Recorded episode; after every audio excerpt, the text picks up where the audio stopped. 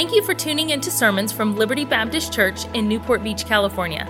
Our goal is to help you know God more and take the next step in your spiritual journey, no matter where you're at. If you have questions about God or about Liberty, you can connect with us at libertybaptistchurch.org. We pray that the Lord will use this message to be a help and encouragement in your life.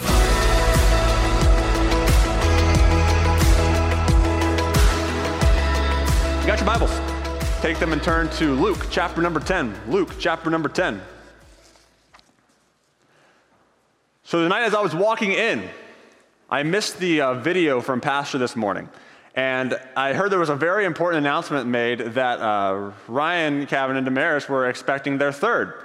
And as I walked in today, or this evening, one of the ushers looks at me and goes, Is there a video for you tonight about you guys expecting a third? And I said, If that happens, it's just as much a surprise for you as it is for me. That, I'm so happy for Ryan uh, and Damaris. Uh, super excited for them as they welcome a third one into their family. Luke chapter number 10 is where we're going to be tonight. Before we jump in, though, I want to show you a picture up here on the screen. This is an athlete. It's a um, Olympic athlete. His name is Lex Gillette. He is an athlete from North Carolina. When Lex was eight years old, he lost full sight in both of his eyes. So he was completely blind from ages eight until now. And he grew up not able to see. And when he was in school, Lex, he fell in love with this sport of track and field. Now, when I was reading this story, I was blown away that a blind man would enjoy track and field. I just don't feel like those two things go together, but sure enough, Lex loved it, and he was really, really, really good at it. But the thought still came to my mind is how could this guy compete at the level that he did? Well, he had a friend.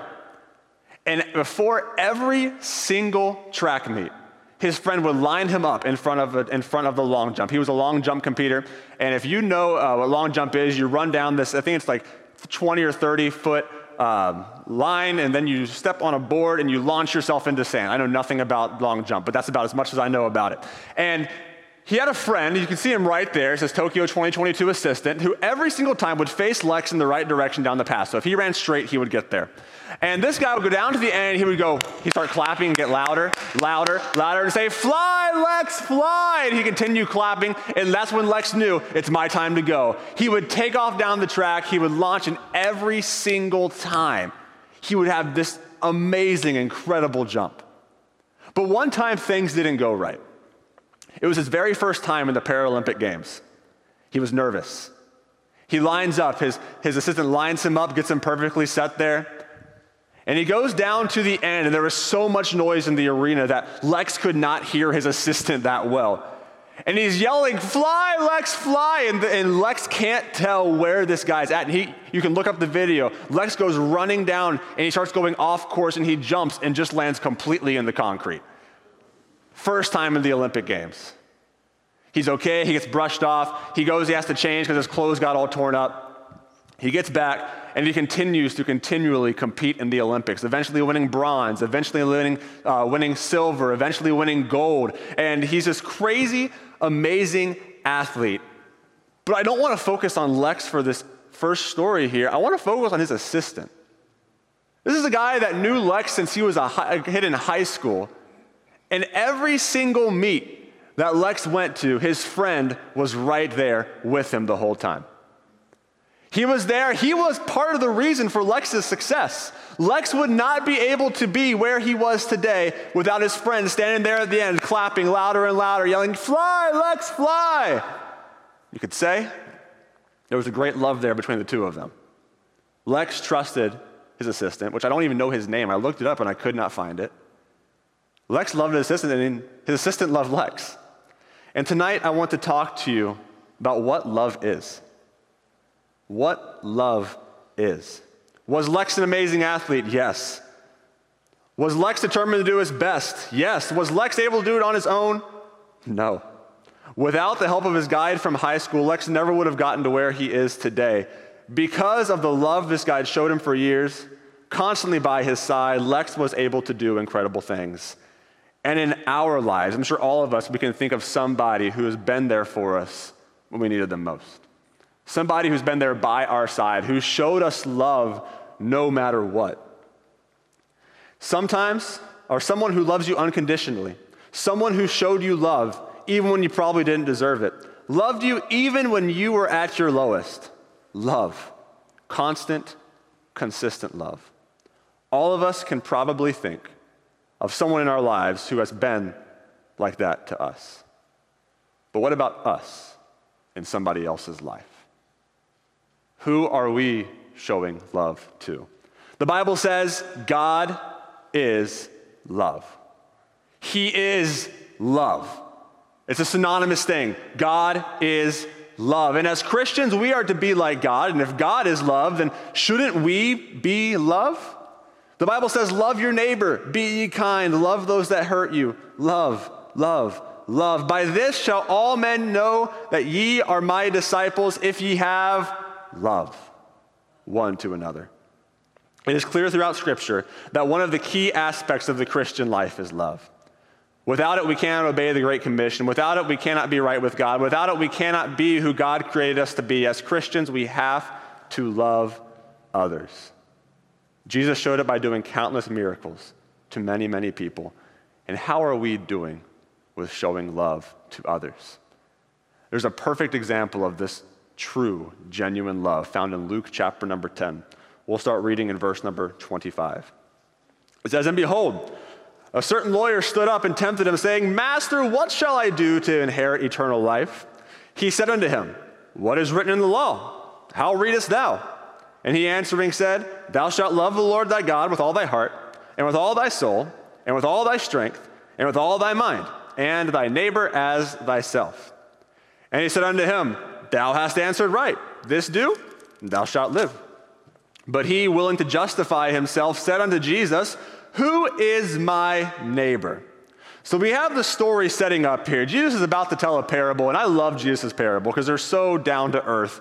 And some of them are deep and some of them are light, and they all have meanings to them. They're just earthly stories that you and I would understand, but with heavenly meanings. And the story starts out here with a lawyer who's coming to try to trip up Jesus, try to trick him, and he says, Hey, Jesus, how do I inherit eternal life? And Jesus says, I'm pretty sure you know the answer to this question. How do you think you would? And he says, Well, love the Lord thy God, love thy neighbor as thyself. Jesus says, You're right, 100%. You got it. Do those things, and you shall live. The neighbor, and the guy says, Well, who's my neighbor? Trying to trick Jesus up. Who, who is my neighbor? Is it the guy that lives right next door to me? Is it my buddy down the street? Who is my neighbor? And Jesus proceeds to tell this story. Verse number 30. And Jesus answering said, A certain man went down from Jerusalem to Jericho and fell among thieves, which stripped him of his raiment and wounded him and departed, leaving him half dead. And by chance there came a certain priest that way, and when he saw him, he passed on by on the other side. And likewise, a Levite, when he was at the place, came and looked down on him and passed by on the other side. But a certain Samaritan, as he journeyed, came where he was, and when he saw him, he had compassion on him, and went to him and bound up his wounds, pouring, oil in, pouring in oil and wine, and wine, and set him on his own beast, and brought him to an inn, and took care of him. And on the morrow, when he departed, he took out two pence and gave them to the host, and said unto him, Take care of him, and whatsoever thou spendest more, when I come again, I will repay thee. Which now of these three thinkest thou was neighbor unto him that fell among thieves? And he said, He that showed mercy on him. Then said Jesus unto him, Go and do thou likewise. I feel like this story is an awesome story to read, but it's even better when you can visually see what's happened. So, little Sammy, you mind coming up here real quick to help me out? Little Sammy, and then Trey, I'm to have you come up real quick too. Need a little help with visualizing this story. You guys can join me right up here. Come on up. So, Trey, I'm going to have you hang out over here for just a second. Sam, you're going to come over here with me. Sammy's going to is going to be our guy that is traveling from Jerusalem to Jericho. That's about a, a 16 mile journey. That basically from here to Disneyland. He's taking a, and he's taking a road there, and he had. Let's see, what did Sammy have? Sammy, he had he had this watch. So there's a watch for you, Sammy. Okay, let's see what else did Sammy have. He, he had some car keys. Okay, there's some car keys for you. He had. Um, he had, a, he had some credit cards. There you go. And then it says he had, he had a raiment, all right? So he had a jacket. All right? So Sammy's just going about his business, just taking his time. He's just enjoying their trip to Jericho, and he's coming along, and he comes to a pass, and he meets some thieves.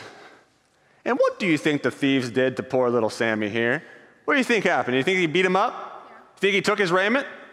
Think he took his raiment all right? He took his raiment from him. Bible says that he beat him up. He took all his money, took his watch, took his keys, took his car, took his jacket, and then he just left him half dead, all right? So he's gonna leave him half dead. Go and lay down right there. He's, this guy's half dead right there. I'm actually gonna need that jacket back. You can keep the rest of it. give me that back after service, okay? Running off with my stuff here. All right. So we have this guy half dead over here. Looks pretty comfortable half dead, if you ask me. He looks pretty good up there, all right? But we have this guy who's half dead. This is how our story starts out. Really bad beginning for this guy right here. I think he looks pretty comfy, but pretty bad story for this guy right here. The story doesn't stop there, though. It says he was left half dead, and then it says a character came along called a priest. Brother Jay, would you mind coming up here and joining me real quick? The priest would have been what we would recognize almost as a pastor, worked for the tabernacle, worked in the tabernacle. Everybody knew who the priest was. He was a very important guy. Well, a priest is coming along this same journey. He's coming along and he's walking along and he sees this man half dead, just laying there, half dead. And you would think this pastor would help this poor, beat up kid on the side of the road. You just think he would, right? Bible doesn't say that. Bible says he sees him and he is out of there. He wants nothing to do with that situation. Hold up, you mean the pastor wouldn't help this poor beat up kid? You mean there's this guy that is literally dying on the side of the road and the pastors, the priests did absolutely nothing? That's correct. Well, then we had a Levite.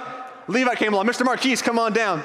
Levites, they were the ones that would help out in the church. They would be the ones that would really take care of the church. They were the, or the, the temple at the time. They were the ones that were in charge. And surely, surely, if the priest wouldn't do it, the person who's always in the tabernacle, the one, the temple, the one who is making sacrifices for people, surely, surely this guy would help this poor beat up guy on the road. But sure enough, he comes by, and unlike the priest, he actually stops for a second. Bible says he stops, he looks at him. He clearly sees this dude is beat up on the side of the road, and he says, No, I want absolutely nothing to do with that situation. So we have a priest, we have a Levite, two people who you think would spend their entire life helping others, and nothing, just as they passed on by. Then, a Samaritan came. Mr. C, you come on up here because everybody's worst enemy in school is the principal, all right? come on up, Mr. C. And a Samaritan comes by. The Samaritan and the Jews, they hated each other, completely hated each other. They were at odds. The Jews couldn't stand them, the Samaritans couldn't stand the Jews. That's the way it was. But Jesus says a Samaritan comes by, and he sees this man beat up on the side of the road. And he doesn't say, Anyone looking? No one's around here? All right, I'm going to finish him off. He doesn't say that. Enemies, remember, they're enemies. They aren't friends, they are enemies. He says, I'm out of here. I'm out of here. I'm going to get rid of this guy. I'm to get out of here. Or he didn't say, yeah, I'm not going to mess with this. Forget about it. No, the Bible says he stops and he comes over to him and he helps him up and he takes him to an inn and he takes care of him and he gives the innkeeper money to take care of him. You guys can both have a seat. Thank you. And you have the Samaritan who is helping this Jew who is his enemy. And Jesus looks back at the lawyer and he says, Which of these three thinkest thou was neighbor unto him that fell among the thieves? And he said, He that showed mercy on him. Then said Jesus unto him, Go and do thou likewise. I think this story is a perfect example of what love really is. I only have two very quick points for you tonight. I will not be long. I'm, I'm never long, but I will not be long tonight. Two very quick things. The first one's very simple. Here's a couple things that love is not. Here's a couple things that love love is not. Love is not ignoring the needs of others. Sometimes we feel inconvenienced when we see somebody has a need, right? We feel like we have to go out of our way to help this person. Maybe it's going to cost us financially. Maybe it's going to cost us our time. Maybe it's going to cost us some effort. But love is not looking at somebody and saying, oh man, yeah, I'm just going to ignore that need over there. Oh, they, they really need my help. They need the groceries for the week. Now, that's an inconvenience to me. I'm not going to do that. It's not, love is not bothered by inconvenience. Love sees the need. And when it sees the need, like the Levite, it doesn't say, no, no, no, no, I don't want nothing to do with that need. No, that person, they're, they're too much work. I want nothing to do with them. No, it sees the need and does exactly what the Samaritan does. And it goes to him. And it, he goes above and beyond. The Samaritan could have just picked him up, dusted him off, bandaged his wounds, and said, all right, you're on your way. See you later. Have fun. Don't die. All right, you could have done that. But he didn't. He went above and beyond he bandaged him. He took him to an inn. He gave him the money and said, Whatever it costs, I'll take care of it my next time through. Love is not ignoring the needs of others. Love is not based on any exterior, um, exteriors, it's not based on anything on the outside. Not based on anything at all on the outside. The priest walks by and he sees this guy. He's like, no, no, no, no, no, no. I'm not messing. It's not going to mess up my plans. I'm not going to mess with this guy. The Levite walked by, saw him, says, no, I'm not going to mess with this guy. I don't want anything to do with this situation. It's not based on any exteriors. God loves all people. And I say that, and we all agree. We all agree to that in our minds, but God loves all people. This kind of brought it to light to me. I've taught this a couple times in my Bible class. Whenever I do, they're always blown away. God loved, this is deep. God loved President Roosevelt as much as he loved Adolf Hitler. And we think about that Adolf Hitler, the most wicked person that maybe ever lived. And President Roosevelt was on the winning side. He was the US president at the time. But he loved them both equally. God loves terrorist bombers just as much as he loves American patriots. And that's really hard for us to comprehend sometimes because we see things as good and bad side, and we don't like the bad side, but we love the good side. And if we love the good side, we have to hate the bad side, right? That's not God's love. God's love is yes, they hurt me. Yes, they attack me. Yes, over and over, maybe they've hurt me in some way, shape, or form, but I'm going to choose to love them anyway. It doesn't matter who they are. It doesn't matter where they're from. It doesn't matter what their skin color is. None of that matters when it comes to God's love because it sees past all those boundaries. Everything that we view as exteriors that would, that would stop us from loving somebody, God says, I want you to love them anyway. The Samaritans and the Jews, they hated each other. And the Samaritan looks at the Jew and says, I'm going to show you love today, even though you are my enemy. God is love. God loves me just as much as the drug addict on the street, the drunk driver, the murderer in jail, and the list could go on and on. God doesn't love them any less than He loves you and me right now. We're not some privileged people because we come to Liberty Baptist Church, or because we live in Orange County, or because we live in the United States of America. God is love, and love is for absolutely everybody. God is love. Love is not ignoring the need of others. God is not based on any exteriors. Here's what love is it is for all. For all. Gender, race, nationality, size, looks, emotions, doesn't matter. Intelligence doesn't matter to God. Abilities don't matter to God. Whether you're an Olympic athlete like Lex or whether you're somebody who just struggles to make it by day to day, God loves you and we should love you and we should love them too. There's nobody on this planet that has ever lived that God did not love. And sometimes we look at people we put them in a box like, oh, they are the person that's very hard for me to get along with, and we don't show them love. Or this person doesn't agree with the same standards that I do, so we don't show them love. Or this person made me mad at work, or this person uh, made me not get my promotion, so I can't, I'm not going to show them love. But God says, love them anyway. There is no love them unless they, it's no, love them, love others. He wants us to show the love that we have for Him to everyone else. He wants us to do even more than that. He wants us to show the love that He shows to us to everyone else. And I don't know about you, but God has shown me some amazing love in my lifetime. He's taken me through some very dark times. He's led me out of some dark valleys, and He has showed more grace and more favor than I could ever ask from anyone else. And He wants me to take that and show that to everyone around me.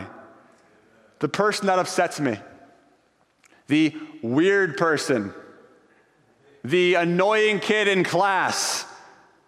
You know what's funny? As I said that, and somebody came to your mind way back in high school, I'm sure. I'm sure of it, all right? God says, love them. God says, love them. Love is for all. Love is blind to personalities, looks, and influence. It's blind to that. It doesn't see, oh, this person's famous, I'm going to love them. Or this person has a really outgoing personality, I'm going to love them. Or, or this person is just an amazing looking person, I'm going to love them. No, God says, no, that's not love. That's not love. He loves the unlovely. He loves the unreached. He loves everybody that has ever lived. That's what love is. And that is what He has called us to do. That's what he has called Caleb Powers to do is to look out and if I see anybody in this world that I do not love to love them anyway. To love them no matter what. Love is for all. Love is blind to personalities, looks and influences and love is freely given. The Samaritan didn't take the Jew over to the innkeeper and say he's going to pay, he's got to pay me back, all right? When I come back through, I just want to let you know, guy, I know you're beat up, I know you're halfway dead, um, but when I get back, I need you to find out some way, shape, or form to pay me back. I know your watch was stolen. I know your coat was almost stolen, all right? I know that your wallet was taken. I get all that. But as soon as I get back, I know you have no way to make money, but you, got, you owe me, all right? You're, or you're going to be my slave, okay? You have, you have to pay me back. No, it was freely given. And it wasn't just freely given in that moment, it was already freely given for the future, too. He said, When I come back, Whatever he, whatever he wants, whatever he needs, give it to him. I'll cover it. I'll cover the bill, whatever it is. It was freely given to this man. And sometimes I feel like we show kindness or love to others looking for like a response or for something to come back to us. Like almost like we're giving them something, and like maybe someday in the future, if I'm nice to them, they'll be kind to me. But that's not the way God's love works. There is nothing that I can do for God. Absolutely nothing. Not one thing. God gives me his love and his grace every day, knowing Caleb can't do a thing for me. There's not one thing Caleb can do on this world that I couldn't have someone else do. But yet he chooses every single day to love me anyway. And he wants me to take that love and he wants me to show it to the entire world. Who are we showing the love of God to? Are we limiting it only to only those who are like us? Only the popular crowd, only those who are a benefit to us? What about our enemies? What about the ones that are deemed useless or crazy or weird? God called us not only to love, but He called us to be love. He doesn't want us just to show love, He wants us to be love, to become love. It's not just to, it's not just something we do, but it becomes who we are. When someone thinks of us, do they think they love me? Or do they think hurtful, mean, grouchy, hypocrite? As Christians, we have to become love. We must love others. How are we doing with this? I know as I was preparing this message, God was working on my heart. There are some people this week that came into my life that, I'll be honest with you, I did not show God's love to. I wasn't a jerk to them, but I didn't show his love to them. And when I think of people that just come across my mind, of people that I need to show love to, I believe that's God telling me, hey, show them love. They need my love.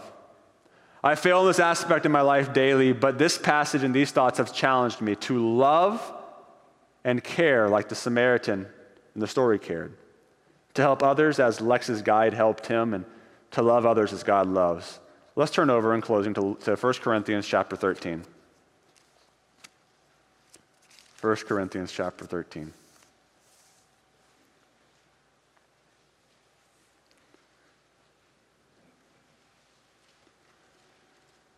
We'll read verses 1 through 3. It says, Though I speak with the tongues of men and of angels, and have not charity, I am become as a sounding brass a t- or a tinkling cymbal.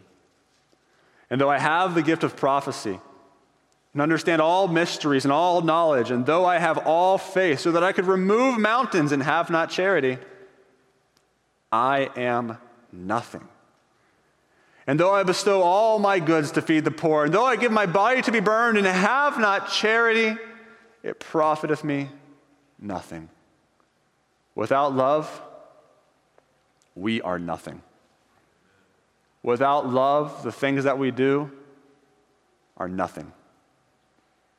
Without love, the position we have or the, the, um, the family we have, it's all nothing if there's no love there. His, though I understand all mysteries, though I have all knowledge, though I'm the smartest person in the world, though I'm the richest person in the world, if I don't show love to others, it's all useless.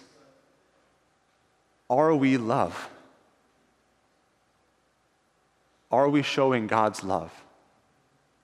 God has been so good to each and every one of us. And as Christians, He has called us to love the world. Jesus said, How will the world know that you're my disciples?